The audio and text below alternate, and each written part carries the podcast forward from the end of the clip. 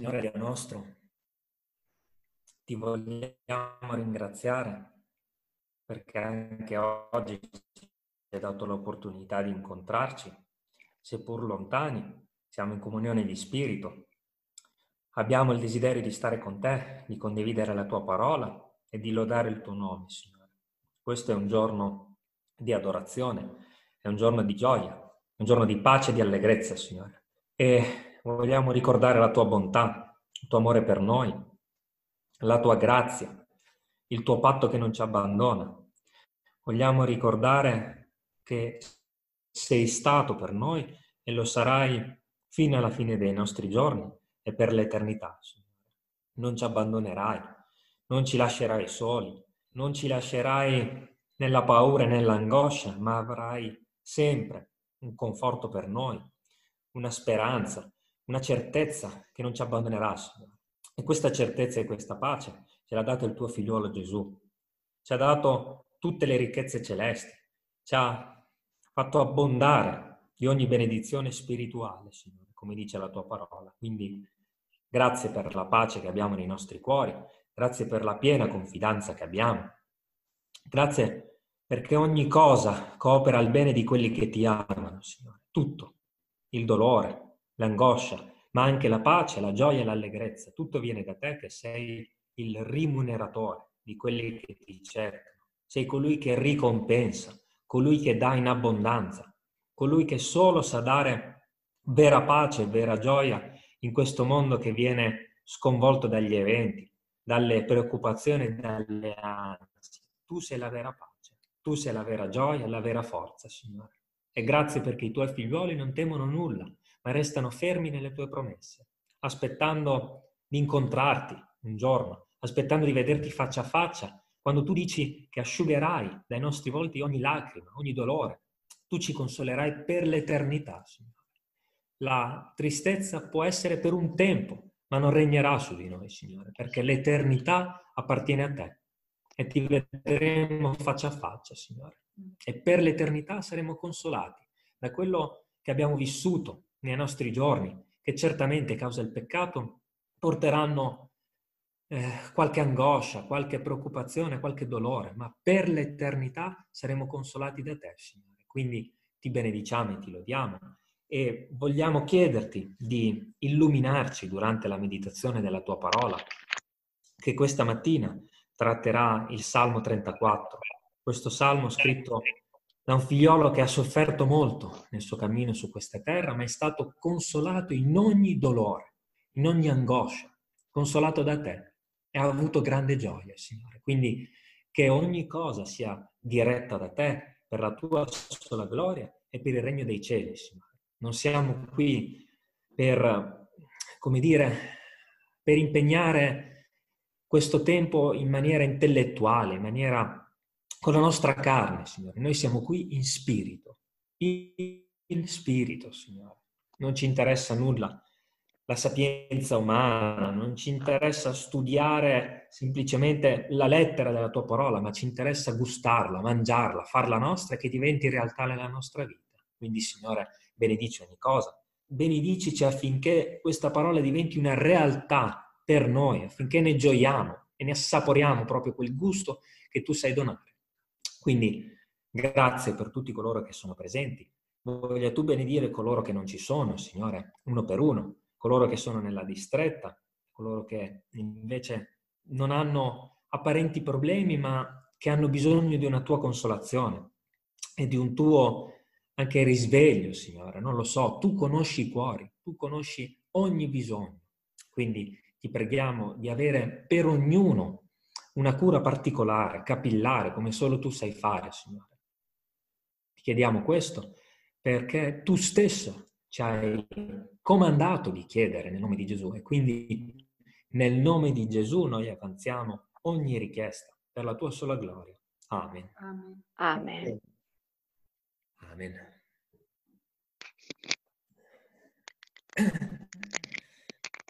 Allora, cari,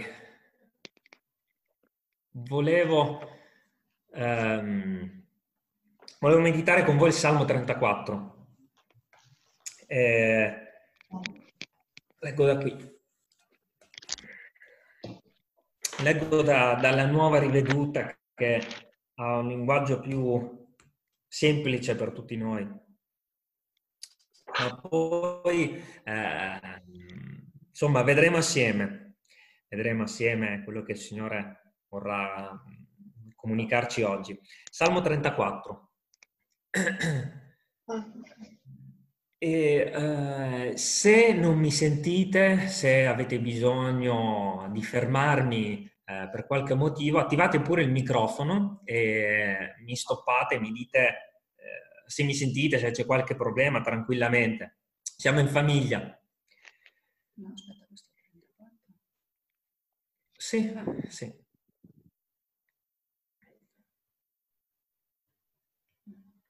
Ehm, sì, è un po' diversa okay. l'intestazione. Okay. Allora, versetto, lo leggiamo tutto. Io benedirò il Signore in ogni tempo. La sua lode sarà sempre nella mia bocca. Io mi glorierò nel Signore. Gli umili ludranno e si rallegreranno. Celebrate con me il Signore. Esaltiamo il suo nome tutti insieme. Ho cercato il Signore ed egli mi ha risposto. Mi ha liberato da tutto ciò che mi incuteva terrore. Quelli che lo guardano sono illuminati. Nei loro volti non c'è delusione. Questo afflitto ha gridato e il Signore lo ha esaudito. L'ha salvato da tutte le sue disgrazie. L'angelo del Signore si accampa intorno a quelli che lo temono e li libera. Provate e vedrete quanto il Signore è buono. Beato l'uomo che confida in Lui. Temete il Signore, o voi che gli siete consacrati, poiché nulla viene a mancare a quelli che lo temono.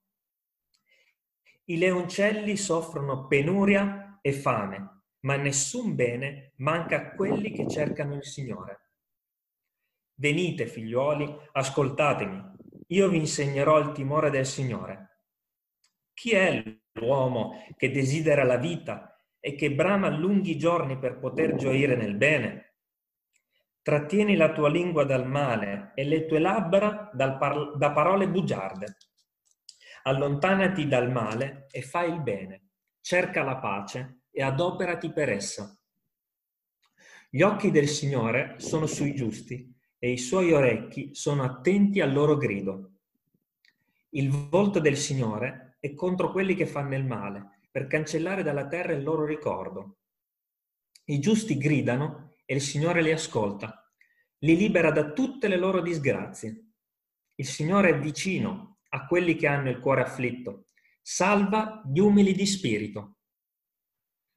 Molte sono le afflizioni del giusto, ma il Signore lo libera da tutte. Egli preserva tutte le sue ossa, non se ne spezza neanche uno.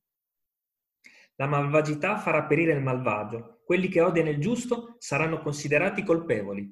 Il Signore riscatta la vita dei suoi servi. Nessuno di quelli che confidano in Lui sarà considerato colpevole. Amen. Amen. Questo salmo è stato, è stato scritto dal, da Davide ehm, all'inizio del suo, ehm, del suo percorso con il Signore dopo essere stato unto re. Sappiamo che lui è scappato da Saulo per un lungo periodo di tempo. Quindi è stato scritto da una persona che eh, stava soffrendo tanto, a una persona che cioè, non, non, era in buone acque, non, non, era così tranquillo, non aveva, eh, non aveva la sua casetta tranquilla, beata, con i suoi pascoli, era un uomo che stava fuggendo da un tiranno che era Saul, che gli dava la caccia.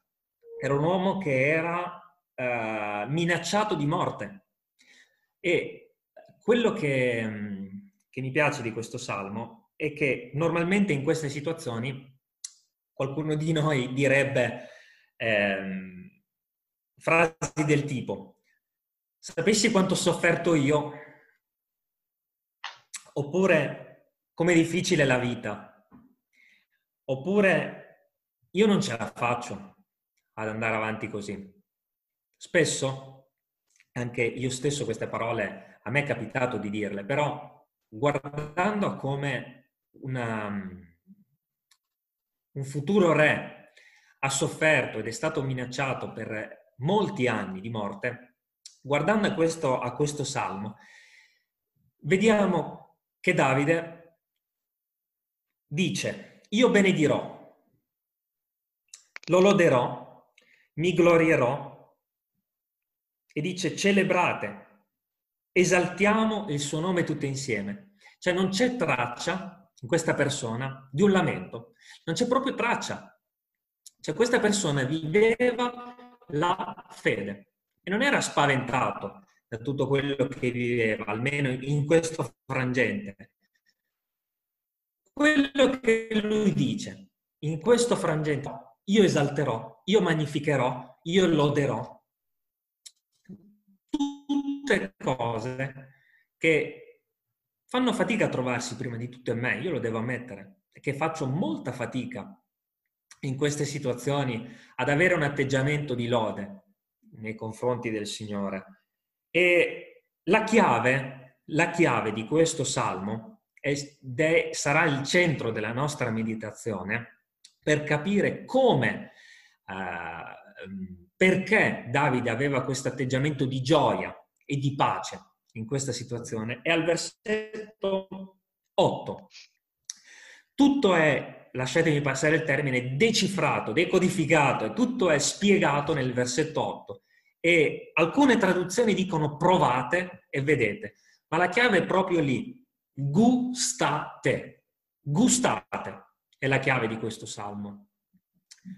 E è bello perché la, la versione inglese la Luzzi, tutte le versioni più, più, um, più ricche, tutte le versioni più eh, utilizzate, eh, usano questo termine, gustate, non provate. Io qui ho una versione della Bibbia che dice provate. Qual è il discorso? Non è tanto, eh, non ci interessa il termine, ci interessa capire che questo provate non è tanto il provare come quando testiamo eh, un gadget per la nostra casa o per la nostra macchina, ma si tratta più che altro di un assaporare, di un gustare. E ricorda molto ehm, il mangiare qualcosa, il farla proprio, nutrirsi, deve entrare nel corpo, deve diventare parte di noi. E vedremo assieme che questo gustate è la chiave di tutto. Perché questo? Perché come abbiamo cantato prima, in Romani 8:28, noi tendiamo a sapere che Dio è buono, noi tendiamo a eh, ricordare che Dio è buono e che ogni cosa coopera al bene di quelli che lo amano, dice Romani 8:28. Il problema qual è? Che finché noi sappiamo tutte queste cose, ma non diventano eh, realtà della nostra vita, noi non l'abbiamo ancora gustate. Nel momento in cui noi assaporiamo, gustiamo, nella nostra vita si verificano delle situazioni, noi sperimentiamo. Questo gustate eh, diventa un eh, quello che Dio mi propone, quello che Dio mi fa attraversare, quello che Dio nella mia vita manda, diventa un tutt'uno con me. Io entro nelle sue promesse, io mi nutro delle sue promesse, io faccio mie le sue parole e diventano pratiche nella mia vita, diventano parte di me e le assaporo, diventano buone, diventano cose che io mangio e gusto. Quando noi mangiamo un piatto prelibato, noi sentiamo il gusto di qualcosa e la gioia che ne scaturisce è proprio conseguente dal gustare, non dal sapere. Ecco perché Davide, in un momento di così grande dolore, dice io benedirò, io esalterò, io magnificherò, io glorificherò. Perché? Perché quelle parole che conosceva sono diventate realtà, le ha gustate, ha gustato che Dio è buono. Gustare proprio il Signore molte volte nella parola eh, tornerà su questo tema di mangiare, di fare diventare un tutt'uno con noi la sua parola. Perché finché non gustiamo, noi non assaporiamo, pensiamoci bene, finché un piatto resta sulla tavola e non lo mangiamo, non sappiamo se è buono o no. Anzi, spesso ci inganna anche l'aspetto di un piatto, no? E questo gustare, le pietanze che Dio prepara nella nostra vita, rappresenta proprio quello che Dio, nella sua sapienza, manda nella nostra vita, che può essere una cosa bella, può essere una cosa brutta, può essere una cosa gioiosa, ma può anche non esserlo. Quello che Dio però dice è che questo piatto è buono indipendentemente da quello che noi possiamo pensare e vedere, questo piatto è buono. All'inizio ehm, potrà sembrare brutto da vedere, può anche avere un odore che non ci piace poi così tanto. Volendo entrare nello specifico per, per eh, eh, ridere anche un po' su questo tema così serio, io ho pensato, sapete a cosa? Avete presente quel buonissimo formaggio, il gorgonzola, che ha la muffa? Sì. provate a immaginare, provate a immaginare uno che non ha mai assaggiato un bel piatto di gnocchi al gorgonzola e lo vede per la prima volta. Che cosa penserà di quel piatto? La domanda è, che vede la muffa, vede questi gnocchi che sono informi, vede dei grumi che ad occhio non hanno, non hanno niente di bello. Parliamoci chiaro, il piatto di gnocchi al gorgonzola non ha niente di bello. Ma quando mangiamo quel piatto lì, a meno che non ti piaccia il formaggio, noi tutti sappiamo che è un piatto prelibato, è un piatto ricco, è un piatto che eh, anche sazia questo è un esempio pratico di come Dio prepara nella nostra vita molte cose che non, sono, non fanno un buon profumo, non hanno, ehm, non hanno un bel aspetto. Però Dio dice è buono, è molto buono, mangialo, mangialo. Questo mangialo significa io nella tua vita ho preparato questo. Tu potrai anche pensare che è una situazione grave, complicata, che non vuoi, che Dio dice che in questa circostanza tu gusterai quanto Dio è buono. E noi tutti, quando eravamo nel peccato, sappiamo bene che eh, non ci aggradiamo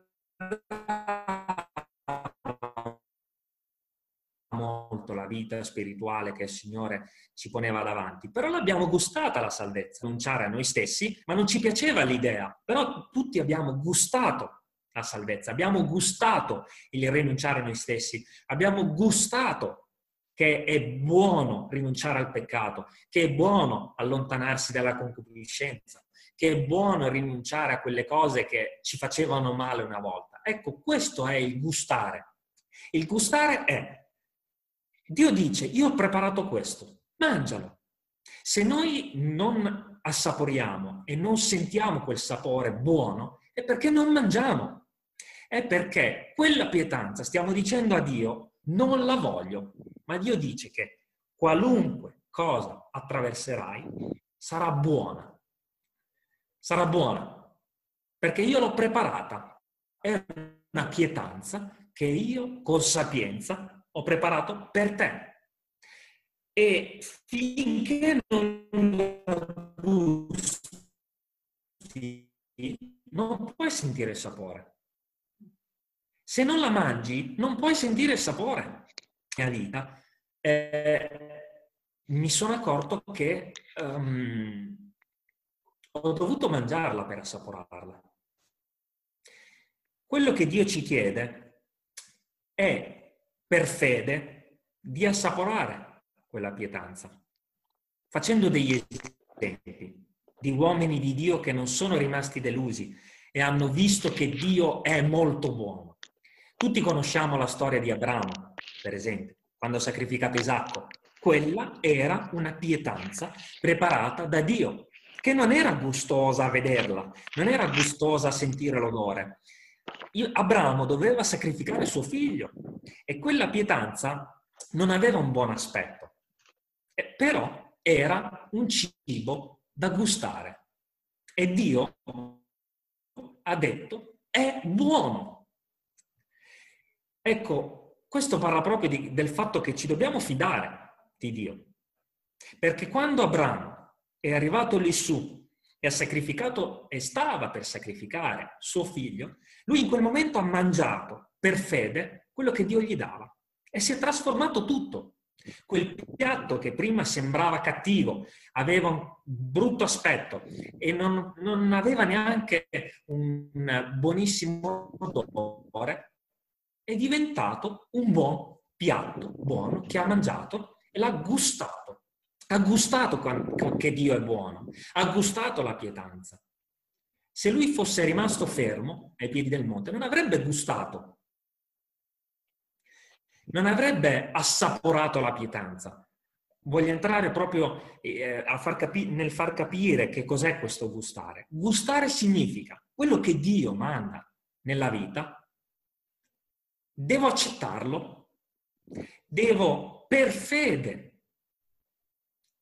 sapere che Dio ha uno scopo, devo accettarlo e per fede devo camminare in quello che Dio mi dà. E pian piano gusto quanto è buona la comunione con Dio, gusto che Dio non mi abbandona, gusto che Dio è per me, gusto la comunione dello Spirito Santo, gusto che tutte le mie sofferenze hanno un sapore meraviglioso.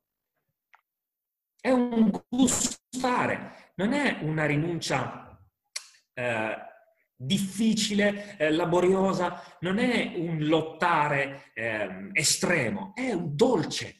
È dolce rinunciare ai nostri peccati, è dolce avere comunione con Dio, è dolce, dice la parola di Dio, è dolce persino il soffrire con te. È dolce, perché l'ho preparato io. Io so cosa è buono, io so che cosa ti piace, io conosco i tuoi gusti, conosco, ti piace quel cibo lì e te lo preparo. Ma tu non ti devi fidare di quello che vedi, tu ti devi fidare di quello che mangi, di quello che senti. Mangialo. Infatti il Signore dirà di non camminare per visione, non ti fidare di quello che vedi, fidati piuttosto di quello che io ti do da mangiare. Tu mangialo. E questo tema ricorrerà molto nella parola di Dio. In Eden, in Eden il Signore ha detto mangia pure liberamente, mangia. Fidati, mangia, è buono. Anche Gesù ricorre su questo tema, il mangiare. Infatti dirà di se stesso in Giovanni capitolo 6, dirà io sono il cibo buono, nutriti di me.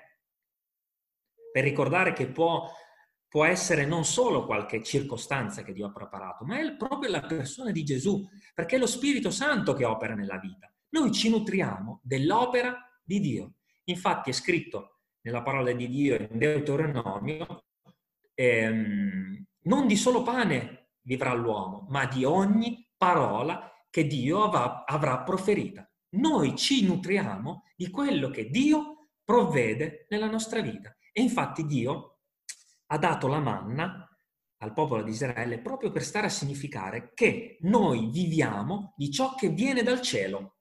È il nostro nutrimento ed è buono, ma la manna non aveva un bell'aspetto, non era bella da vedere. La manna era una cosa ridicola, ma era buona. L'uomo vivrà di ogni parola che Dio avrà proferita. E quello che Dio dice è che è buona. Punto. È buona. Siamo noi che non mangiamo, siamo noi che non assaporiamo. È per questo che diciamo no, no, quel cibo lì non è buono. In realtà è perché non l'abbiamo mangiato. Perdonatemi se faccio sempre questa associazione, questo, mh, questo parafrasare, no? Ma um, il Signore ha sempre usato le parabole nella sua vita proprio per spiegare con aspetti pratici quello che è spirituale. Noi ci nutriamo di quello che viene da Dio, nel bene, nel male, nel dolore, nell'angoscia. Noi sappiamo che quel cibo è buono. Ecco perché Davide non ha nessuna parola di disgusto o di rifiuto di quello che Dio manda. Lo gusta, lo assapora e gioisce è tranquillo, è beato e benedice il Signore. Lo loderò, lo magnificherò, mi glorificherò. Eh, io mi glorierò nel Signore, dice. E, e, ehm, per, eh, per testimoniare di come il, Dio stesso fa questa associazione tra ciò che mangiamo eh, ciò che gustiamo, eh, il fatto che il gustare significa eh, fare propria la parola di Dio, ciò che Lui manda nella vita, eh, Dio stesso lo testimonia in Apocalisse, in Giovanni, in Esodo. Leggiamo Apocalisse che è molto dolce come parola. Apocalisse 3.20. Rivelazione 3.20, se vogliamo.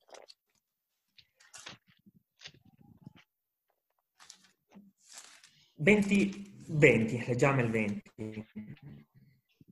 Guardate come il Signore ama fare questo paragone. Ecco, io sto alla porta e busso. Se qualcuno ascolta la mia voce e apre la porta, io entrerò da lui e cenerò con lui ed egli con me. Questa associazione tra il mangiare e il vivere quello che Dio manda nella nostra vita, Dio l'ha sempre fatta, perché noi dobbiamo vivere. Noi per vivere abbiamo bisogno di cibo e il nostro cibo è quello che Dio provvede nella nostra vita. E ha provveduto chi? Ha provveduto il cibo spirituale che rappresenta Gesù. Gesù è il vero cibo, Gesù è la vera manna. Infatti in Giovanni a capitolo 6 dirà, non Mosè vi ha dato il vero cibo, ma il Padre mio vi ha dato il vero cibo.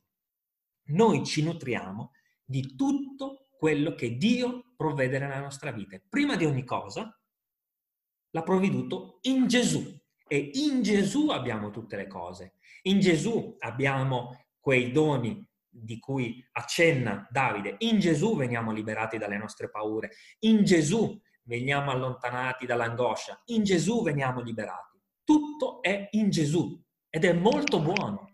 È Gesù quel cibo prelibato. Gesù è quel cibo buono e se noi crediamo, lo gustiamo e siamo, abbiamo quel carattere di Davide che non teme. Perché? Perché quel cibo è molto buono e non temo nulla perché quel cibo è Gesù. Io mi nutro di Gesù, mi nutro della sua opera. E questo cibo è molto buono, molto buono. Bisogna credere prima di avvicinarci a un cibo che Dio ci manda, una vicenda nella nostra vita, che quel cibo viene da Dio. Quel cibo è in Cristo, è nell'opera sua. Qualsiasi cosa si verificherà nella nostra vita viene da Dio ed è fatta in Cristo per la sua intercessione. E quel cibo è buono, buono, va solo mangiato. E quando, quando ci lamentiamo non è perché la pietanza non è buona, è perché non l'abbiamo mangiata. Perché quando mangiamo qualcosa di buono non possiamo dire che non lo è. Se diciamo che non è buono è perché non l'abbiamo mangiata, perché Dio l'ha detto che è buono e tutto quello che manda è molto buono. Quindi, se diciamo che non lo è, in realtà è perché non siamo entrati per fede in, nell'ottica che è stato Dio, nell'ottica che Lui provvede, nell'ottica che ha fatto il meglio per noi, e che quel cibo è buono. Anche, se ci pensate, anche Mosè ha gustato, anche Noè ha gustato gustato, Davide stesso ha gustato, per fede, camminando, credendo in Dio. Tutti hanno gustato. Mosè ha gustato la liberazione del popolo, Lot, guardate che bell'esempio ci dà il Signore, Lot. Lot viveva in mezzo al peccato, viveva a Sodoma e Gomorra, ok? E cosa ha fatto il Signore?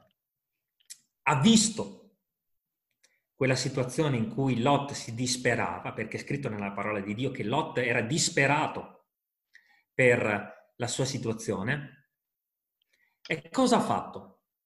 Ha preparato una pietanza molto buona, l'ha tirato fuori da quella situazione di eh, dolore, di paura. La, ha preparato quella pietanza, Lot l'ha mangiata Lot ha visto che Dio è molto buono, infatti l'ha allontanato, l'ha allontanato da Sodoma e da Gomorra prima di essere distrutta. Anche Lot ha visto che era molto buono. Poteva non piacergli abbandonare la sua città, poteva non piacergli abbandonare i conoscenti, ma ha dovuto gustare e ha visto che Dio era buono, perché altrimenti avrebbe subito una condanna. Dio è buono. Tutto quello che Dio prepara è buono perché è in Cristo. Tutto quello che Dio fa non è al di fuori di Cristo. Se ogni cosa che Dio fa è in Cristo, allora come può non essere buono quello che Dio manda? Vuol dire che noi non l'abbiamo mangiato allora. Tutto è buono, molto buono, perché è tutto fatto nell'amore. E eh, anche Adesso fermiamoci, eh, soffermiamoci sull'opera di Gesù, perché anche Gesù ha mangiato, sapete, anche Gesù ha dovuto mangiare, gustare. Ora, entriamo ancora di più nella profondità dell'opera di Gesù, perché Abramo ha gustato, Isacco ha gustato, Giacobbe ha gustato, Davide ha gustato, ma anche Gesù ha gustato. Gesù però ha gustato, prima di tutto, quel cibo, quella bevanda, può essere anche una bevanda, che all'inizio fu amara, molto amara. Perché noi tutti sappiamo che Gesù dovette bere il calice che rappresentava la sua opera, la sua morte, la sua crocifissione per tutti noi. Quel calice che Gesù ha dovuto gustare all'inizio non era una buona pietanza. E questo comunica il fatto che quando mettiamo in bocca quel cibo che il Signore prepara, quando facciamo il primo passo nell'opera che il Signore ha preparato per noi, all'inizio può anche spaventarci, può anche avere, non avere un sapore dolce all'inizio, ma deve scendere nello stomaco, deve diventare nostra. In bocca, la nostra bocca inganna, la nostra bocca non ci fa assaporare veramente. Noi ogni tanto prendiamo un pasto, lo mettiamo qui sulla punta della lingua e diciamo non è buono. Ma in realtà quel calice che ha bevuto Gesù, che all'inizio era amaro, noi sappiamo in Isaia 53 è scritto che il frutto del tormento dell'anima sua vedrà una progenie e sarà saziato. Quindi quell'opera che è iniziata col calice, che fu amara all'inizio, quindi sta a significare che anche Gesù ha mangiato quello che il Padre gli ha posto davanti, è diventata buona. Perché è scritto che vedrà il frutto del tormento dell'anima sua in Isaia 53 e ne sarà saziato. Saziato! Cioè anche Gesù ha mangiato, anche Gesù è stato saziato di quello che Dio ha provveduto. Può non piacerci all'inizio, a Gesù non piaceva quel calice, ma l'ha bevuto e per un tempo, per un tempo preciso ha sofferto. Quel tempo preciso in cui quel calice era amaro rappresenta il momento in cui lui ha preso quella decisione. In ubbidienza è stato crocifisso e dopo per l'eternità intera ha gustato quel cibo buono. Questo rappresenta il fatto che per un tempo piccolo potrà anche essere leggermente difficile per noi. Quel gusto potrà non piacerci per un tempo, ma il tempo in cui quel cibo sarà buono è per l'eternità. Per l'eternità. Si tratta di avere fede, perché Dio dice che è buono. Non dobbiamo fidarci solo della bocca, deve scendere dentro di noi quel cibo. Per fede dobbiamo incamminarci, per fede dobbiamo fare qualche passo e sappiamo che per un breve tempo, che rappresenta la nostra vita, possiamo anche soffrire, ma quel pasto, quel gustare sarà per l'eternità. Noi gusteremo per l'eternità Quell'atteggiamento di Davide nel Salmo 34 di gioia, di pace, di serenità sarà per l'eternità su questa terra e nei cieli. Quindi se anche soffriremo per un breve tempo, perché quel calice della crocifissione è amaro, in realtà il frutto è per l'eternità. E dice di Gesù stesso, dice che sarà saziato. Gesù stesso ha mangiato. Gesù stesso ha mangiato il cibo che il Padre aveva provveduto.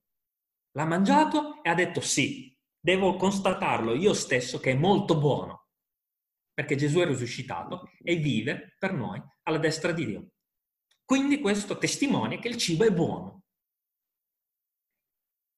E mm, al contrario, c'è una sola cosa che può non farci gustare a pieno un cibo che ci può fare sentire un retrogusto leggermente amaro. Una sola cosa.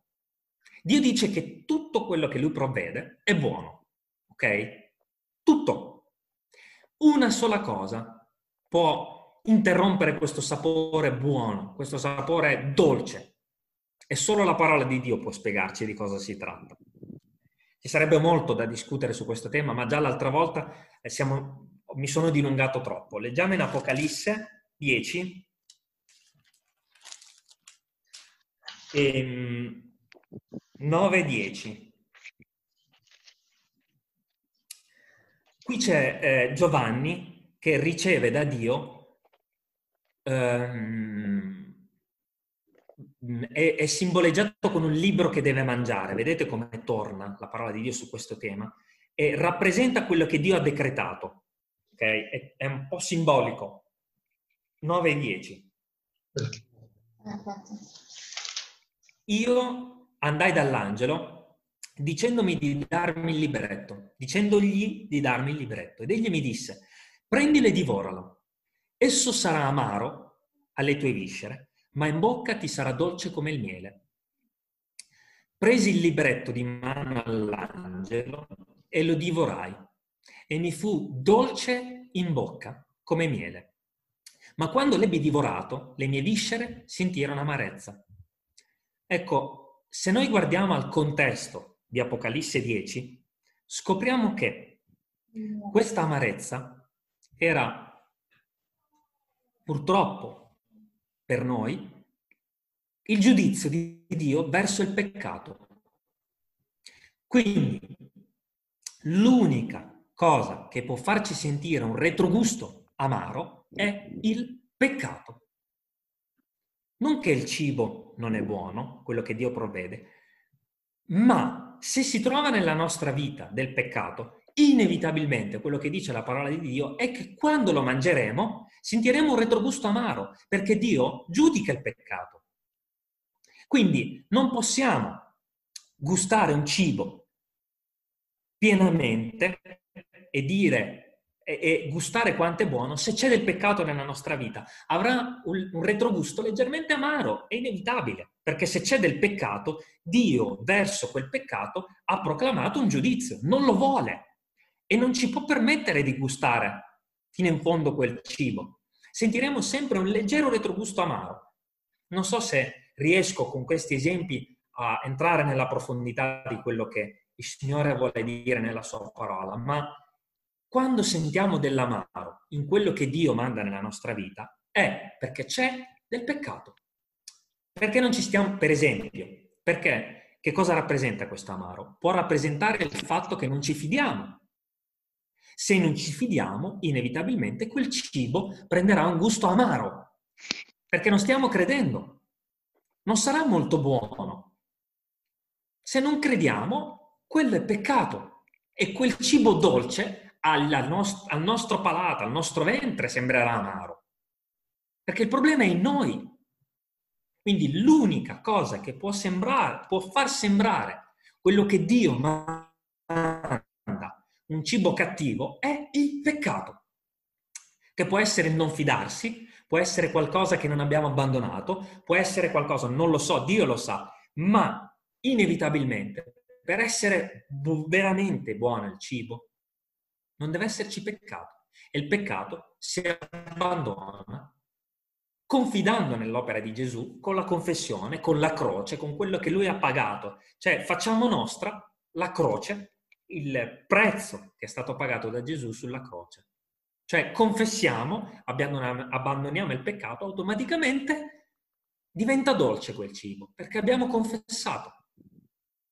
Perdonatemi se mi dilungo, ma secondo me è buono leggere un passo in, in Esodo. Non so bene eh, forse Esodo, vediamo se, se l'ho annotato. Eh. Esodo 15, sì, l'ho annotato. Guardate come la parola di Dio risponde eh, a questo di cui stiamo parlando. E, um, cioè, dice, ci comunica che è tutto vero, che il peccato ci fa sentire l'amaro, le acque di Mara, al versetto 22. Guardate come il peccato causa questa amarezza. Poi Mosè, ehm, il contesto è quello del popolo di Israele che esce dall'Egitto e si incammina nel deserto. Quindi è l'inizio del percorso dei figli di Dio con Mosè. Poi Mosè fece partire gli israeliti dal Mar Rosso ed essi si diressero verso il deserto di Shur. Camminarono per tre giorni nel deserto e non trovarono acqua. E quando giunsero a Mara, non potevano bere le acque di Mara, perché erano amare. Perciò quel luogo fu chiamato Mara. E il popolo mormorò contro Mosè dicendo, che berremo? Egli gridò all'Eterno e l'Eterno gli mostrò un legno che egli gettò nelle acque e le acque divennero dolci. Sapete cosa rappresenta questo legno? Rappresenta la croce. Il peccato va crocifisso. E dopo, è un, è un, esempio simbolico questo, simbolico, è chiaramente successo veramente, ma è un modo per, ehm, che il Signore ci ha lasciato per capire che il peccato genera amarezza, le acque diventano amare, quello di cui ci nutriamo diventa amaro. E l'unica cosa che può rendere dolce quell'acqua è la confessione e l'opera che Gesù ha compiuto sulla croce. La facciamo nostra. Quel peccatore sono io. Non c'è tempo di parlare nello specifico dell'opera di Gesù, della croce, ma sappiamo che quel legno rappresenta condannato. Eh, scorri pure Luca e il, al versetto 25 egli gridò al Signore e il Signore gli mostrò un legno. Mosè lo gettò nell'acqua e l'acqua divenne dolce. È lì che il Signore diede al popolo una legge e una prescrizione e lo mise alla prova dicendo se tu ascolti attentamente la voce del Signore che è il tuo Dio e fai ciò che è giusto ai suoi occhi, porgi orecchie ai suoi comandamenti e osservi tutte le sue leggi, io non ti infliggerò nessuna delle infermità che ho inflitte agli egiziani, perché io sono il Signore, colui che ti guarisce. Cioè, in quel momento il Signore ha dato un insegnamento al popolo di Israele, l'ha messo in una determinata circostanza e gli ha fatto assaporare un'acqua che non era buona, per fargli capire, quell'acqua non è buona perché tu non sei buono, perché il peccato che in te va tolto. In quel momento Israele era nel peccato e quindi attraverso quell'esempio dell'acqua gli stava facendo capire, guarda che in te c'è amarezza, io addolcisco l'acqua dopo che tu hai confessato. Quindi quando diventa buona la pietanza che Dio prepara nella nostra vita? quando siamo puliti, purificati, santi, separati, quando abbiamo confessato il nostro peccato, quando lo abbiamo abbandonato. Se c'è amarezza in un Dio, in un, in un cibo che Dio ha preparato, è perché c'è peccato. Perché sentiamo delle testimonianze di gente che viene um, perseguitata e anche nella persecuzione, quando viene torturata, canta, gioisce, perché non c'è peccato, non c'è amarezza. Loro gioiscono come faceva Davide, perché non c'è amarezza, perché non c'è peccato. Sono liberi di gustare quel cibo prelibato, liberi, non sentono dolore, non sentono angoscia, non sentono amarezza. L'amarezza rappresenta il nostro rifiuto di quello che Dio manda, rappresenta la nostra tristezza, il nostro Dio, tu hai sbagliato, Dio, tu hai sbagliato nel mandare questo. Quella è l'amarezza. Quando un cibo è amaro è perché c'è peccato, perché sennò è buono. Quindi ehm, questo parla proprio di come tutto quello che Dio fa è perfetto, è buono, è santo, è giusto. Il problema è in noi. Ma, gloria a Dio, l'acqua viene addolcita, viene purificata, l'acqua viene fatta dolce dall'opera di Cristo. Quindi ognuno di noi, quando è in una determinata situazione, ha la possibilità di sperimentare quello che sperimentava Davide, di non temere nulla. Leggiamo le ultime parole del Salmo 34. Cioè, queste parole diventano nostre. Perché? Perché non c'è peccato e quindi non c'è amarezza e quindi non c'è paura.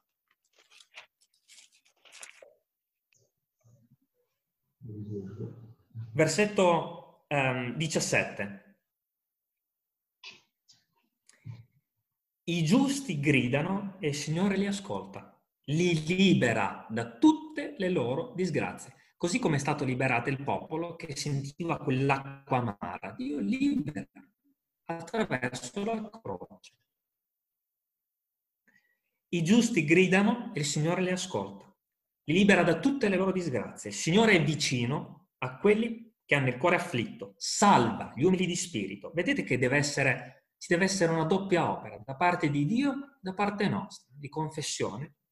Molte sono le afflizioni del giusto, ma il Signore lo libera da tutte. Egli preserva tutte le sue ossa, non se ne spezza neanche uno. Questo è una persona che sta soffrendo, è una persona che è nell'angoscia e dice queste parole. Non mi può accadere nulla, perché non c'è amarezza, quel cibo è buono, perché non c'è peccato, perché l'ha confessato, perché è puro davanti a Dio. Quindi, riassumendo tutto quello che ci siamo detti, eh, non so se sono stato chiaro, ma ehm, tutto ciò che Dio fa è perfetto, è un cibo buono. E questo cibo rappresenta quello che Dio fa nella nostra vita, che per fede va mangiato. E questo mangiare significa che io, in quello che Dio manda, sono, sono cammino per fede, faccio proprio, faccio mie le sue promesse, vivo quella situazione, non la rifiuto. Questo rappresenta il mangiare. Non ho un atteggiamento di ribellione, ma mi nutro di quello che Dio ha fatto e dico è, per, è, che se ho un sapore cattivo, se penso che Dio ha sbagliato è perché in realtà in me c'è il peccato. Quella è l'amarezza. Ma quel cibo diventa molto buono nel momento, in, nel momento in cui noi abbandoniamo ogni sorta di peccato e di impurità. Un cibo buono, lo gustiamo. Persino è, è dolce persino il patire, non mi ricordo quale, dove la parola di Dio dice questo, ma è dolce persino il patire con te. Dolce, tutto quello che Dio fa è un cibo prelibato, perché in Eden c'era solo un albero cattivo, tutti gli altri erano buoni, 100% buoni. Solo il peccato dà quell'amarezza.